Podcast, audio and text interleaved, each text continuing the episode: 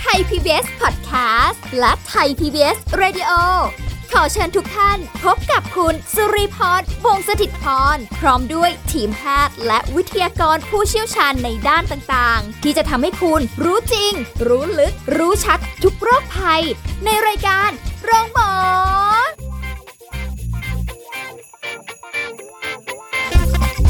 สวัสดีค่ะ คุณผู้ฟังค่ะ ขอต้อนรับเข้าสู่รายการโรงหมอค่ะ วันนี้เราพบกันเช่นเคยนะคะ ทางไทย PBS Podcast ค่ะ กับสุรีพร วันนี้เราจะคุยกับดรนายแพทย์จตุพลคงถาวรสกุล แพทย์ผู้เชี่ยวชาญศูนย์กล้ามเนื้อกระดูกและข้อจับเพชรดรหมอหมี สวัสดี ครับ ค่ะ สวัสดีครับ เอาแหละวันนี้คุยกัน โอ้โห ไม่รู้ว่า เรื่องเนี้ยมันยากหรือง่ายยังไงกับกระดูกหักผ่านรอยโรค อ่า อืม เรื่องนี้ก็เป็นเรื่องที่ไม่ได้ยากไม่ได้ง่าย แต่ว่าเกิดขึ้นในทุกๆวันนะฮะ เจอกันอยู่เรื่อยๆ คือมันพูดแล้วมันชื่อมันเหมือนยากเนอะแต่ว่าจริง ๆ แล้วเราเจอกันอยู่ทุกวันเลยฮะ ก็คือคนสูงอายุล้มกับเราล้มเนี่ยนะแต่เราสูงอายุหรือยังก็ไม่รู้ อ่าก็งี้ คือคนสูงอายุแล้วล้มเนี่ย แล้วกระดูกสะโพกหักเนี่ย จริง ๆ แล้วเนี่ยการล้มเบาๆ เช่นแบบ เอ่อยืนอยู่หรือนั่งอยู่แล้วลงไปล้มเนี่ย กระดูกไม่ควรจะหักใช่ไหมฮะอ่า ผ่านรอยโรคคือ มันจะแบ่งได้เป็นหลายกรณีนะฮะซึ่งขึ้นอยู่กับสาเหตุนั้นๆ แต่ว่าเอาคำจำกัดความของกระดูกหักผ่านรอยโรคก่อนแล้วกันนะ ภาษาอังกฤษเขาจะเรียกว่า pathological fracture นะครับ ก็คือ ภาวะที่กระดูกมันหัก โดยที่มันไม่สมควรจะหัก เช่น แรงไม่พอ ค่ะ อย่างเรานั่งอยู่บนเก้าอี้เตี้ยๆอย่างเงี้ยฮะกำลังซักผ้าอยู่แล้วล้มลงไปแล้วปรากฏกระดูกสะโพกมันหัก อย่างเงี้ยก็คือสภาวะหักที่ผิดธรรมชาติ มันดูผิดปกติ เพราะว่าลักษณะของการระยะในการล้ม อ่า ความ มันไม่ควรจะหักอ่ะด้วยแรงแล้วมันไม่ควรจะหัก ใช่ ใช่ไหมฮะ อันนั้นก็คือกระดูกหักผ่านรอยโรค ซึ่งรอยโรคเนี่ยก็จะมีได้จากหลายอย่าง ค่ะ นะครับนะซึ่งเดี๋ยวเราจะไปพูดกันอีกทีหนึ่งนะเอาเป็นว่าเอ่ออาการก่อนดีกว่านะคนก็จะถามว่าอาการของกระดูกหักผ่านรอยโรคเป็นยังไงนะ ค่ะ เราจะได้เฝ้าระวังกันถูกใช่ไหมฮะว่าเอ้ยมันคือเพราะว่าบางทีเนี่ยมันอาจจะไม่ได้เกิดจากลมนะบางคนเนี่ยเดินเดินๆอยู่ ก็สามารถที่จะเกิดกระดูกหักผ่านรอยโรคได้ ฮะเดิน อ่า เดินอยู่เนี่ยนะ ใช่หรือนั่งอยู่เฉยๆเนี่ยจากนอนแล้วลุกขึ้นมานั่งเนี่ยก็เกิดกระดูกหักผ่านรอยโรคได้ อุ้ย นะฮะเอาให้เห็นภาพเพิ่มขึ้นอ่ะตอนแรกก็คือ ล้มด้วยแรงที่ไม่เหมาะสมที่จะหักอ่าคราวนี้หนักไปกว่านั้นก็คือ เช่นเรานอนอยู่หลับอยู่นะแล้วตื่นขึ้นมาปุ๊บปรากฏ เอ๊ะทำไมมันไอ้ที่มันเคยปวดหลังเรื้อรังเนี่ย มันปวดมากขึ้นแล้วมันมีอาการอ่อนแรงที่ขา ค่ะ เนี่ยแล้วเราพอเราไปเอ็กซเรย์ปุ๊บคนก็คุณหมอเขาบอกว่าเนี่ยกระดูกมันยุบกระดูกหลังมันยุบนะอ่าแล้วก็มีเนื้องอกอยู่มานานละ อืม อ่าหรือมีมะเร็งที่กระจายมา ค่ะ นะจึงทำให้กระดูกมันยุบ เพราะว่ากระดูกปกติเนี่ยมันก็เป็นโครงสร้างที่มันควรจะปกติใช่ไหมฮะอ่าถ้าไม่หนึ่งคิดง่าย ๆ ถ้าเป็นบ้านนะ บ้านมันจะพังได้ด้วยสองกรณี คือเสามันเสื่อม ค่ะ เสื่อมสภาพอะอ่า นะ เสื่อมสภาพด้วยกรณีอะไรก็แล้วแต่ คืออาจจะเหล็กไม่ดี หรือเออปูนไม่ดี อะไรพวกนี้ ก็ทำให้มันซุดลงมาได้นะ อันนี้ก็คือกรณีแรก แค่พายุอะไรแบบเบาๆมา บ้านก็ล้มแล้วเนี่ยแสดงว่ามันผิดธรรมชาติก็เหมือนเราเดินแล้วล้มผิดธรรมชาติ ะ ด้วยแรงที่น้อยๆก็หักได้สองคือมีปลวกไปกิน อ่ามีปลวกไปกิน โครง ก็คือ สร้าง เป็นพวกมะเร็งกระจายเป็น ค่ะ ซีสอะไรพวกนี้นะครับ ซึ่งเอ่อถ้าแบ่งตามสาเหตุจริงๆเนี่ยของโรคเนี่ยมันจะมีด้วยหลายโรคด้วยกันนะครับอ่ะเอาอาการก่อนนะใครที่มีอาการปวดเรื้อรังนะปวดตลอดเวลาเลย ส่วนใหญ่จะมาด้วยปวดสะโพกกับปวดหลัง สิ่ง จะอ ที่ ยู่ ต้อง แค่ เฝ้า สอ ระ ง วัง สองส่วนตรงนี้ สอง เหร ที่ส่วนใหญ่นะฮะเอ่อแล้วก็มีส่วนน้อยที่เป็นที่แขนต้นแขนนะครับ ก็จะมีหลังสะโพกต้นแขนนะครับ จะปวดตอนไหนปวดตลอดเวลา โอ้โห อ่าปวดแล้วก็แบบ หาจุดกดเจ็บไม่ค่อยเจอ ค่ะ นะฮะแล้วก็จะมีเขาเรียกบรูซก็คือ มีอาการเหมือนบวมบวมๆเต่งๆ อยู่ตลอดเวลา คือบางครั้งคนเราเนี่ย มีความผิดปกติกับร่างกายเนี่ยนะ เราก็ไม่ค่อยรู้ คือเหมือนกับว่า คือสมมติถ้าเกิด มาแล้วถ้าเจอเราอย่างเงี้ยนะเราก็จะเฮ้ยอันเนี้ยมันมันเป็นมันบวมนะ มาเจอหมออย่างงี้ใช่ไหม ค่ะ พอเรามองไกลๆหรือมองเทียบกันสองข้างเราจะเห็น แต่ถ้าเจ้าตัวบางทีเขาไม่เห็นนะ หรือเอา อ่า เอาอจจ เพราะมันรู้สึกบวมนิดเดียว โอ้ไม่เป็นไรหรอกมัน อ่าไม่ ไม่ น่า น่า มี มี อะไร เพราะฉะนั้น อ่า อันนี้ให้เฝ้าระวังนะฮะบางทีเราอาจจะไม่รู้ไง ค่ะ อ่าหนึ่งก็คือปวดเรื้อรังสองบริเวณที่ปวดเนี่ยมันมีบวมนะครับ โอ้ นะสามอันนี้ง่าย อันนี้ส่วนใหญ่มาแล้วปุ๊บคนรู้เลย มีอาการอ่อนแรงที่ขา ค่ะ นะฮะแล้วก็มีอาการชานะอ่าส่วนใหญ่ถ้าอ่อนแรงหรือชาที่ขาเนี่ยมักจะเป็นจากกระดูกสันหลังนะกระดูกที่หักผ่านรอยโรค ส่วนใหญ่ที่มันเป็นอันตรายกับชีวิตเราเนี่ยกับชีวิตเลยนะคือกับเอ่อความสามารถในการใช้งานของชีวิตเราเนี่ยมักจะเป็นผ่านกระดูกหลัง เพราะอะไร เพราะตรงกระดูกหลังเนี่ยมันอยู่ใกล้เส้นประสาทนะฮะเมื่อไหร่ก็ตามที่มันหักแล้วมันไปกดเนี่ยมันเป็นเรื่องใหญ่ ใช่ แล้วทีนี้ถ้ามันกดเฉยๆก็ไม่เท่าไหร่ แต่ถ้ามันกดแล้วมันมีเนื้องอกที่กระจายเข้าไปด้วย คราวนี้ยากมากเลยการรักษานะครับเพราะฉะนั้นถึงได้มาพูดเพราะว่า สิ่งพวกนี้เนี่ยถ้าเกิดเราเฝ้าระวังนะใครที่มีอาการปวดหลังเรื้อรังนะครับเอ่อแล้วก็ไม่ได้สัมพันธ์กับการใช้งานนะต้องบอกอย่างนี้ สมมติปวดตลอดเวลาเลยตื่นนอนก็ปวดแล้ว หรือใช้ชีวิตสักพักหนึ่งก็ปวดทำอะไรก็ปวดนั่งเฉยๆก็ปวด พวกนี้เนี่ยต้องให้เฝ้าระวัง ค่ะ นะครับบวมเนี่ยบางทีมันดูยาก ส่วนอ่อนแรงเนี่ยดูง่ายนะครับนะคือถ้าปวดกับบวมเนี่ยให้ดูที่แขนหรือสะโพกอะไรอย่างงี้ดูดูอาจจะดูไม่ยากมาก แต่ถ้าเกิดว่าเกี่ยวกับหลังเนี่ยเพราะว่าคนไทยเราเนี่ยนะใช้งานคอมพิวเตอร์กันเยอะ ปวดหลังเรื้อรังเนี่ยเยอะ บางทีเราก็ไม่รู้หรอก แล้วไปเจอหมอเขาก็ไม่ได้ส่งเอ็กซเรย์ใช่ไหม ค่ะ ก็บอกโอ้ยกล้ามเนื้อไม่มีอะไรหรอกกลับบ้านได้อ่าปรากฏเป็นอยู่4ี่ห้าปี อยู่ดีๆอ่อนแรงขาอย่างเงี้ยอ่าอันนี้ก็มันก็เป็นได้ งั้นแสดงว่าคำว่ารอยโรคเนี่ยมันต้องมีอะไรอยู่ก่อนหน้านั้นอยู่แล้ว ใช่ อ่าฮะ ไม่ใช่แค่ว่าเรื่องของอายุ ใช่ ซึ่งมันมีหลายปัจจัย แต่สำหรับผมนะ ผมจะแบ่งเป็นปัจจัยด้วยตัวเขาเองกับปัจจัยภายนอก ค่ะ ภายนอกหมายความว่า ด้วยตัวเขาเองก่อนดีกว่า ด้วยตัวเขาเองก็อ่ะเรามาพูดถึงสาเหตุ อันที่หนึ่งนะฮะอันที่หนึ่งคือกระดูกบางหรือกระดูกพรุนนะครับนะกระดูกพรุนก่อนแล้วกันนะกระดูกพรุนก็คือพอเวลาเราอายุเพิ่มขึ้นเนี่ยมวลกระดูกมันก็ลดลงนะครับ ค่ ซึ่งปัจจัยเสี่ยงมันก็จะประกอบไปด้วย ผู้หญิงผอมหมดประจำเดือน อ้าว อ่านะผู้หญิงผอมหมดประจำเดือน อ่าฮะ นะครับเอ่อในสมาคมโรคกระดูกพรุนของอเมริกาเนี่ยเขามีการทำสถิติชัดเจนเลยนะว่า 50%เป็นในผู้หญิง มีแค่ 25%เป็นในผู้ชาย ค แปล รึ่งหนึ่ง ว่า เลยนะ ผู้หญิงมากกว่าผู้ชายหนึ่งเท่า ค่ะ ใช่ไหมฮะ อ่า เพราะฉะนั้นไม่ต้องเศร้า อย่าเศร้าพี่อย่าร้องไห้ เราเป็นผู้หญิง เราก็มีข้อดีหลายเรื่อง แต่เรื่องกระดูกพรุนเราถือเป็นข้อด้อย โถทำไมเป็นแบบนี้ นะ เพราะฉะนั้นเอ่อในกลุ่มที่เป็นโรคกระดูกพรุนเนี่ยนะครับ ส่วนใหญ่ก็มักจะเกิดในอายุเยอะด้วยอีกอันหนึ่งนะฮะ อายุเยอะผู้หญิงนะครับ แล้วก็ผอม ถามว่าทำไมผอม เพราะว่าเอสโตรเจนเนี่ยมันอยู่ในไขมันใช่ไหมฮะ อ่า เมื่อเอสโตรเจนมันต่ำกระดูกก็จะบางลงด้วย เอาอย่างนี้ไปกินให้อ้วนได้ไหมเนี่ย ก็ถ้าอ้วนน้ำหนักเยอะแล้วก็ดูกบางอีก คราวนี้ก็มีโอกาสหักง่ายเหมือนเดิม โอ้โห นะครับเพราะฉะนั้นเดี๋ยวเราจะมีเออเราจะดูแลตัวเองยังไงในช่วงหลัง อันนี้เราเอา ได้ เรื่องโรค ได้ ก่อนนะหนึ่งที่บ่อยๆ ก็คือกระดูกพรุนสองโรคมะเร็งกระจายนะครับ โอ้โห อ่ามะเร็งกระจาย จริงๆมะเร็งกระจายเนี่ยนะ พบได้สูสีกับเอ่อกระดูกพรุนเลยนะ หรือกระดูกบางเลยนะ คือมะเร็งกระจายที่ว่าเนี่ยมันเป็นมะเร็งอะไรก็ได้ใช่ไหม ใช่ ไม่ใช่แค่แบบ มะ มะเร็เร็ง ง อะไรก็ได้ กระดูกอ ซึ่ ย่าง งเดียว มะเร็งเนี่ย อ่ะ เอาพบบ่อยๆ แล้วกันนะ ผู้ชายนี่นะ ฮิตมากมะเร็งต่อมลูกหมาก ค่ะ ผู้หญิงมะเร็งเต้านม ค่ะ นะคำว่ามะเร็งเนี่ย มันมีความเลวร้ายของศัตรูตัวนี้ของเราอยู่นะมะเร็งที่ดีนะครับ คือมะเร็งที่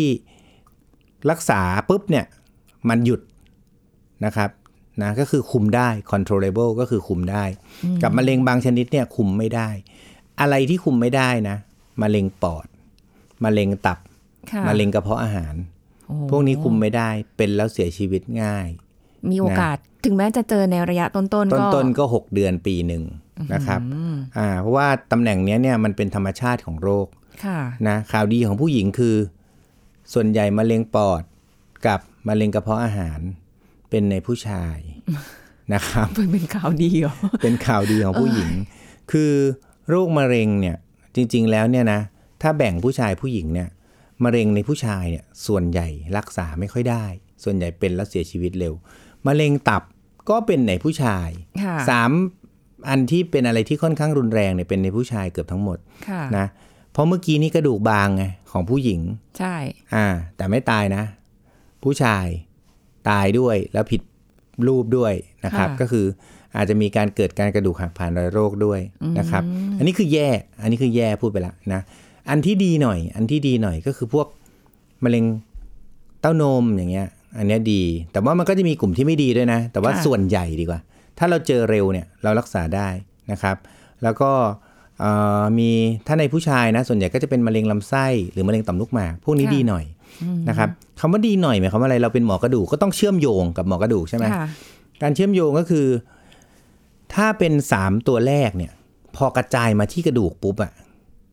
มันจะไปอย่างรวดเร็วมากนะฮะอ่าเช่นไปที่หลังอย่างนี้นะ ถ้ามาที่หลังปุ๊บเนี่ย พอกระจายปุ๊บโอกาสที่ผ่าตัดแล้ว จะกลับมาเดินได้เนี่ย ต่ำ โอ้ เพราะว่าเขากระจายไปที่กระดูก แล้วพอหักผ่านรอยโรคปุ๊บ ตัวเนื้อมะเร็งเนี่ย มันก็แพร่เข้าไปอยู่ในไขสันหลังด้วย ค่ะ แล้วเราไม่สามารถไปเอาออกได้ทั้งหมด เพราะว่าเลือดมันออกเยอะ เราทำได้แค่ทำให้โครงสร้างของเขาแข็งแรงขึ้นคือ เอาเหล็กไปดาม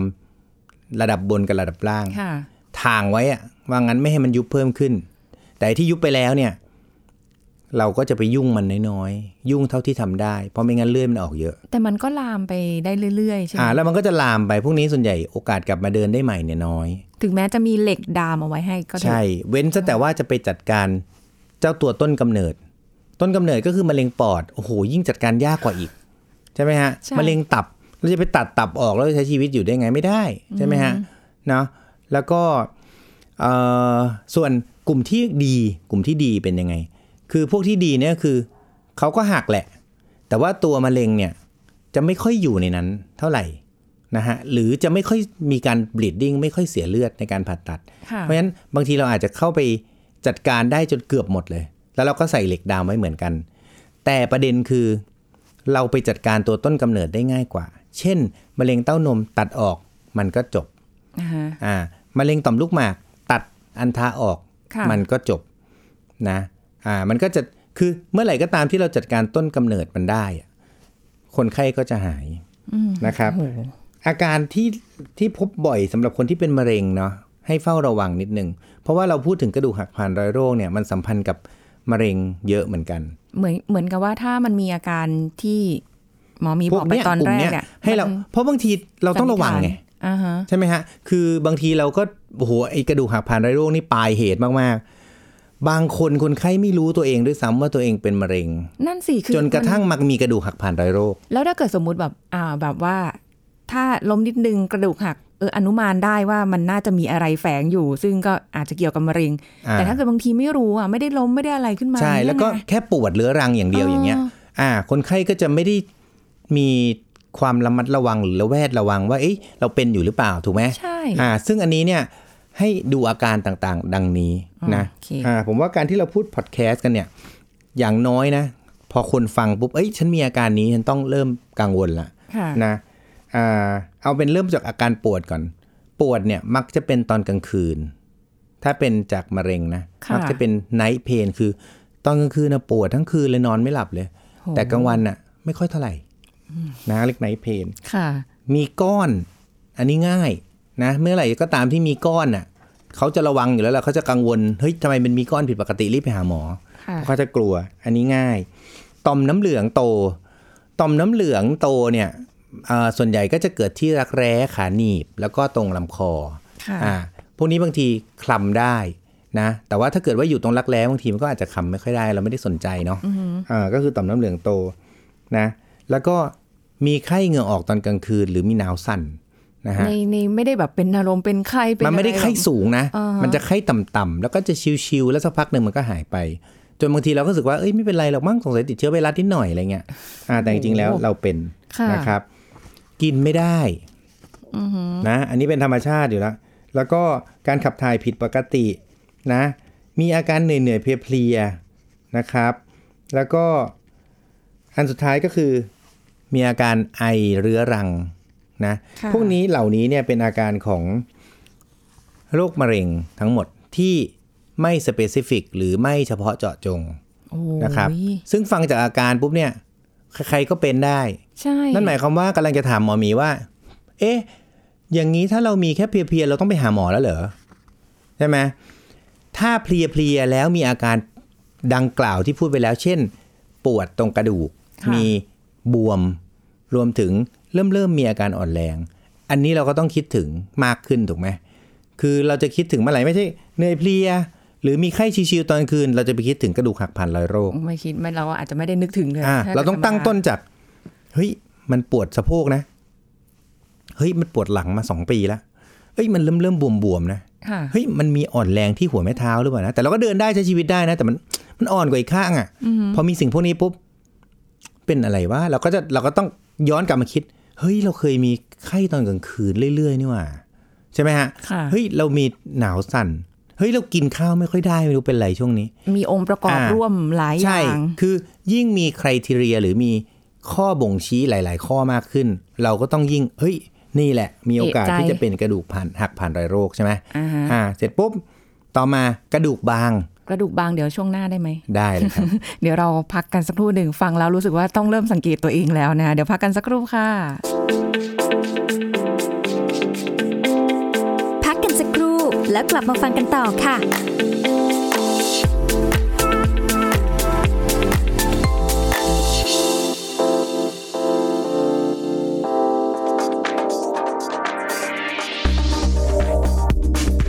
คุณผู้ฟังคะการวิ่งเป็นหนึ่งในรูปแบบมีกิจกรรมทางกาย ซึ่งนักวิ่งจำเป็นจะต้องเตรียมร่างกายให้พร้อมก่อนแข่ง ผ่านการฝึกซ้อมอย่างเป็นระบบเพื่อให้ร่างกายมีการปรับตัวให้พร้อมกับกิจกรรมทางกาย ที่มีระยะเวลานาน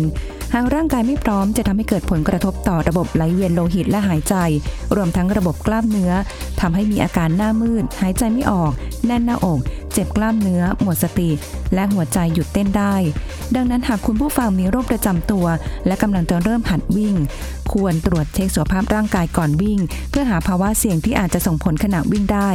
แล้วในการวิ่งแต่ละครั้ง นักวิ่งควรที่จะมีการอบอุ่นร่างกาย เพื่อให้เลือดสูบฉีดไหลเวียนไปเลี้ยงกล้ามเนื้อ และส่วนต่างๆ ของร่างกาย และก่อนหยุดออกกำลังกายให้ชะลอความเร็วโดยการคลายอุ่นหรือคูลดาวน์ด้วยการยืดเหยียดกล้ามเนื้อทุกครั้ง เพื่อลดอาการปวดเมื่อยและบาดเจ็บของกล้ามเนื้อ ขอขอบคุณข้อมูลจากกรมอนามัยกระทรวงสาธารณาสุข ไทย PBS Radio วิทยุข่าวสารสาระ เพื่อสาธารณะและสังคม คุณกำลังฟังรายการโรงหมอ รายการสุขภาพเพื่อคุณจากเรา เอาละค่ะ คุณผู้ฟังคะคุยกันต่อกระดูกหักผ่านรอยโรค มันอาจจะมีอะไรแฝงอยู่อย่างที่หมอหมีบอกไปบางทีเล็กๆน้อยๆเราไม่ค่อยได้ใส่ใจ ใช่ างมันเธอะไม่เป็นไรหรอกอะไรอย่างเงี้ย ใช่แล้ว ตามนิสัย โดยทั่วไปอยู่แล้ว อ่า แหละ เราก็จะไม่คิดมากไง เอออ่ ะอันต่อมานะ ก็คือ กระดูกบางใช่ไหมกระดูกบางเนี่ยมักจะเกิดจากภาวะที่วิตามินดีขาดนะครับ ค่ะ หรือภาวะที่ขาดแคลเซียมเนาะซึ่งอันนี้ก็มักจะเกิดในคนที่จริงๆ เกิดในคนไทยเยอะนะวิตามินดีต่ำเนี่ย ทั้งที่ นะฮะ บ้านเราเมืองร้อนแดด ใช่ แรงด้วยนะ ใช่แล้วก็ขาดแคลเซียมเลยนะตรวจที่ไรนะแคลเซียมต่ำวิตามินดีต่ำตลอดนะทั้งนั้นเพราะว่าคนไทยไม่ค่อยชอบกินนมไงอ่ามันเราคนไทยเราจะชอบกินข้าวใช่ไหม อ่าใช่ เราไม่ค่อย ใช่ กินนม เพราะฉะนั้นโอกาสที่จะเกิดขึ้นมันก็สูง แต่ อีกอันหนึ่ง เด็ๆ คือ เดี๋ยวกินนมนะ ใช่อีกอันหนึ่งคือโรคกระดูกติดเชื้อนะฮะกระดูกติดเชื้อเนี่ยมันก็ทำให้กระดูกขาดความแข็งแรง เพราะพอติดเชื้อเนี่ยมันก็ทำให้เป็นโพรงอยู่ในกระดูกโอกาสหักก็มี มันไปติดเชื้อได้ไงอ่ะ มันเออเนี่ยคนก็ชอบถามว่าไม่ได้มีแผลเป็นไม่ได้มีอะไรเลย มันกระดูกนะ คือตรงบริเวณกระดูกเราเนี่ยมันจะมีเป็นลักษณะของลูปของเส้นเลือด เส้นเลือดมันจะเป็นลักษณะเหมือนโค้งน้ำอะ ค่ะ โค้งน้ำเนี่ย พอเวลาน้ำมันวิ่งผ่านไปเร็วๆอะเกิดอะไรขึ้น เกิดน้ำท่วมได้ใช่ไหม ค่ะ เหมือนที่ตอนนี้น้ำเราท่วม ที่ไหนที่มีโค้งน้ำพอน้ำมันวิ่งไปเร็วๆมันจะเกิดน้ำท่วม เหมือนกัน เชื้อเนี่ยมันอยู่ในเส้นเลือด ค่ะ พอเส้นเลือดมันวิ่งไปเร็วๆเนี่ยมันจะเกิดการที่ไอเชื้อพวกเนี้ย มันจะไปติดอยู่ตาม ท้องร่องของโค้งน้ำได้ เหมือนอารมณ์แรงเหวี่ยงไปแบบไปติดตรงนู้นตรง อ่ะ นี้ คิดอย่างนี้ก็ได้ อะรเย แต่ว่าโดยหลักการคือโค้งน้ำมันจะทำให้เกิดการเอ่อหมุนของน้ำนะเกิดการหมุนของเลือดแล้วซิแล้วไอตัวเชื้อเนี่ยมันจะไปหลอดอยู่ตามท้องร่องน้ำตรงเนี้ยแล้วทำให้เกิดการติดเชื้อขึ้นมาเองได้นะครับนะอันนี้ก็พอติดเชื้อเข้ากระดูกปุ๊บเนี่ยกระดูกก็เกิดการเป็นโพรงเปราะบางและหักง่ายนะครับ แต่ละ ที่ที่ อ พ ย่าง บได้บ่อยส่วนใหญ่ที่เป็นหน้าแข้งนะครับอ่ามันก็จะเป็นตรงตรงหน้าแข้ มี ง ความรู้สึกว่าหน้าแข้งนี่ก็เป็นส่วนที่แข็งอยู่นะ ใช่ตรงหน้าแข้งกับสะโพกเป็นได้เยอะเลย โอ้โห นะครับโรคอื่นใช่ไหมก็เป็นพวกซีสหรือเป็นพวกกระดูกเปราะบางแต่กำเนิดนะครับ ค่ะ อ่าเราจะเรียกกันว่า OI osteogenic imperfecta ก็คือ พวกเกิดคือเกิดมาปุ๊บ แล้วก็จะมีลักษณะของตาสีฟ้า เพราะว่าคอลลาเจนเนี่ยมันสร้างแล้วมันไม่ค่อยแข็งแรงนะก็เกิดการหักง่ายนะครับ อ๋อ ทั้งหมดทั้งปวงที่พูดไปเนี้ยก็คือเรื่องของกระดูกหักผ่านรอยโรค มีทั้งหมด 5 อย่างที่คิด ค่ะ ง่ายๆนะสำหรับผมผมจะแบ่งเป็นแค่ 2 อย่างก็คือ เกิดจากตัวเขาเองหรือเกิดจากสภาวะแวดล้อมอื่น สภาวะแวดล้อมอื่นคือเกิดจากมะเร็งกระจายมา ถ้าจากตัวเขาเองก็คือเป็นกระดูกบาง ค่ะ กระดูกพรุนกระดูกติดเชื้อ ค่ะ แล้วก็กระดูกไม่แข็งแรง ซึ่งเกิดจากคอลลาเจนที่ผิดปกติไป งั้นแสดงว่าต่อไปเนี้ยถ้าเกิดว่าเรามีอาการอะไรเงี้ย เราก็ต้องสังเกตตัวเอง ไม่ใช่แค่ว่า เอ๊ะ มีอาการแค่ตรงนี้แต่เราต้องถอยย้อนหลังไป ใช่ ว่า เอ้ย ก่อนหน้านี้มันมีอะไรมาหรือเปล่า ใช่ ด้วย จะเห็นว่าจะเห็นว่าผมใช้เวลาค่อนข้างมากนะในช่วงแรก เพราะว่าเราต้องพูดช้าๆเกี่ยวกับเรื่องของอาการ ค่ะ เพราะว่าผู้ฟังเนี่ยจะได้เฮ้ยกลับไปย้อนคิดว่าเรามีอาการสิ่งพวกนี้หรือเปล่า เพราะถ้ามีหลังจากนั้นเนี่ยไม่ยากละ ค่ะ เพราะถ้ามีปุ๊บเราเรามี awareness เรามีความเราแวดระวังปุ๊บ เดี๋ยวเราก็จะแบบ อ๋อ เรามีเฮ้ยงั้น เดี๋ยวเราต้องไปตรวจนะเพราะสิ่งต่อจากนี้ไปเนี่ยมันคือเรื่องของแพทย์ละ ค่ะ ใช่ไหมฮะแต่แต่ก่อนที่จะถึงแพทย์คนไข้ต้องพาพาตัวเองมาหาเราก่อน ไม่ใช่ว่า พอไปบอกสมมุติไปหาหมอแล้วบอกว่า เนี่ยมันมีอย่างนี้ แล้วก็รู้สึกว่ามันมันเสี่ยงในเรื่อง เอ๊ะ มีมะเร็งหรืออะไรหรือเปล่านี้หมอจะว่าเราคิดมากไหม ก็ไม่นะ จริง ๆ แล้วเนี่ยคือการคิดมากดีกว่าคิดน้อยเนาะ เออคือทางการแพทย์เราเนี่ยมันก็ต้องร้อยเปอร์เซ็นต์นะถ้าถ้าเป็นไปได้นะ แต่มัน ค่ะ ก็ไม่เคยร้อยหรอก แต่ก็พยายามทำให้ดีที่สุดใช่ไหมฮะ ค่ะ นะทีนี้ปกติแล้วเนี่ยพอเจอปุ๊บเนี่ยเราวินิจฉัยยังไงใช่ป่ะการวินิจฉัยนี่ง่ายมากเลยฮะส่งเอ็กซเรย์ก็เห็นละนะครับ อ๋อง่ายๆ แต่ว่าถ้ามาถ้ามาเร็วหมายความว่าถ้ามีแค่อาการน้อยๆอ่าเช่นบอกว่าเอ้ยเหมือนกังวลมากไปหรือเปล่าเนี่ยเราสำหรับผมนะ ถ้าเราสามารถ afford ได้ ถ้าเราจ่ายได้อะนะ ผมว่าค่า MRI เดี๋ยวนี้มันก็ไม่แพง8ปดเก้าพันนะฮะเอ่อสำหรับชีวิตของเราอะนะ ผมว่าถ้าเราไม่สบายใจแล้วมีอาการอะไรเราตรวจไปเลยนะคนบางคนบอกปวดหัวมานานแล้วเป็นปี 2 ปีแล้วเป็นมะเร็งมาเนี่ยก็ไม่ต้องถามเราก็ส่ง MRI เดี๋ยวก็รู้ ตรวจเลย มีก็มีไม่มีก็ไม่มี ค่ะ ใช่ป่ะค่าความทุกข์ของเราเนี่ยแปดพันผมว่าคุ้มนะนะ เพราะว่ามันทุกข์ไปเป็นปีอะถูกไหม ค่ะ ลองคิดเป็นปีหรือคิดเป็นสิบปีก็ได้นะบางคนทุกข์ตลอดเวลาแล้วก็ไม่ส่งสักทีอย่างเงี้ย ค่ะ มันก็ไม่คุ้ม ก็ดูแค่ MRI CT scan หรือไม่ก็ X-ray พวกนี้ก็จะสามารถวินิจฉัยได้นะครับ อ่า แต่ว่าถ้าเกิดว่าเป็นพวกมะเร็งอะไรพวกเนี้ยเราอาจจะต้องส่งชิ้นเนื้อไปตรวจนะครับนะการรักษาการรักษาก็ขึ้นอยู่กับว่ามันหักหรือยังนะกระดูกหักผ่านรอยโรคเนี่ย อาจจะมายังไม่หัก ค่ะ อ่าหรืออาจจะมาแบบหักแล้ว ถ้าหักแล้วก็ไม่ยากฮะหักแล้วก็คือเอาเนื้องอกออก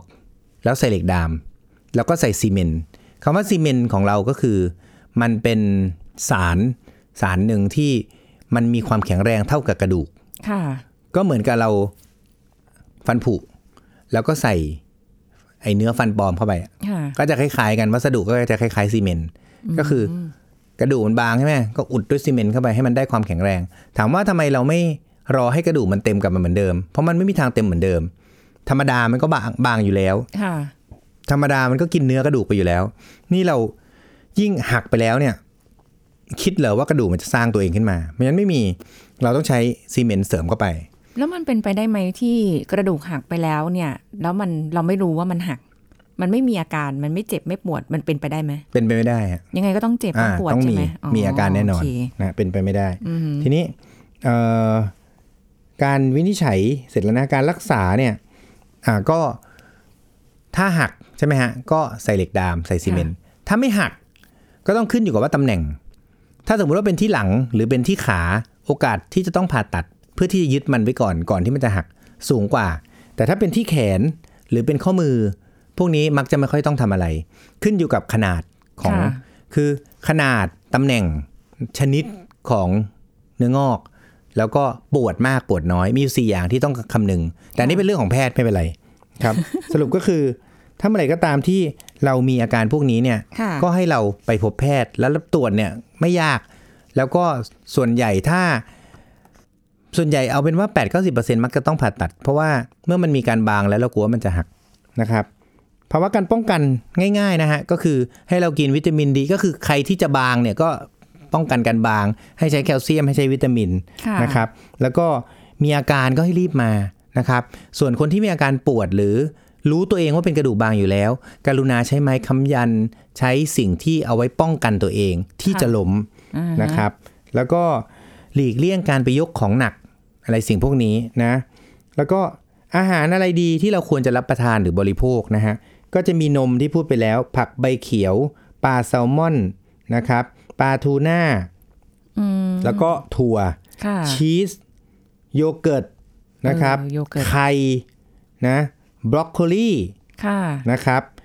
อันนี้เป็นอาหาร 9 ชนิดที่ควรจะบริโภคเพื่อลดการกระดูกพรุนหรือกระดูกบาง โอ้โห งั้นรีบกินไปก่อนเลย อ่า สิ่งพวกนี้เรามีแถมตอนท้ายนะ ค่ะ เพราะฉะนั้นวันนี้เนี่ยเราก็พูดไปเนี่ยอยากให้ทุกคนรู้จักคำว่ากระดูกหักผ่านรอยโรค ซึ่งประกอบไปด้วย 2 อย่างคือตัวมันเองหรือเป็นมะเร็งกระจาย อาการที่เราพูดไปในยอย่างละเอียดในช่วงต้นเนี่ยฮะถ้าใครฟังไม่ทันไปฟังอีกรอบหนึ่งใครมีอาการสิ่งพวกนี้เนี่ยให้รีบมาพบแพทย์ เพื่อที่จะได้ทำการรักษาแต่เนิ่นๆอาจจะยังไม่ต้องผ่าตัดก็ได้แค่ป้องกันหรือเฝ้าระวัง ค่ะ แล้วก็ถ้าคนที่ยังไม่มีอ่อนแรงหรือกระดูกหลังยุบเนี่ยจะสามารถทำให้เขากลับมาใช้ชีวิตเหมือนปกติได้เลยนะครับ ดีกว่าที่มะเร็งกระจายไปแล้วออกมาตรงนอกกระดูกแล้วเข้าไปกดทับไขสันหลัง ก็อาจจะเป็นพิการไปตลอดชีวิตได้ เพราะฉะนั้นอันนี้ก็เป็นสิ่งหนึ่งที่นำมาเตือนภัยสังคมให้ทุกคนเนี่ยเฝ้าระวังชีวิตนะฮะแล้วก็ขอให้ทุกคนมีสุขภาพแข็งแรงนะครับ สวัสดีครับ ขอบคุณค่ะ หมอมีค่ะ เอาละก็หมดเวลาแล้วกับรายการโรงหมอในวันนี้นะคะ ก็ติดตามกันได้ใหม่ทางไทย PBS Podcast ค่ะ วันนี้สุริพรลาไปก่อน สวัสดีค่ะ แชร์ พูด บอกต่อกับรายการโรงหมอได้ทุกช่องทางออนไลน์ เว็บไซต์ www.thaipbspodcast.com แอปพลิเคชัน Thai PBS Podcast Facebook Twitter Instagram Thai PBS Podcast และฟังได้มากขึ้นกับพอดแคสต์โรงหมอ ที่ Apple, Google, Spotify, SoundCloud และ Podbean ทุกเรื่องทุกโรค บอกรายการโรงหมอ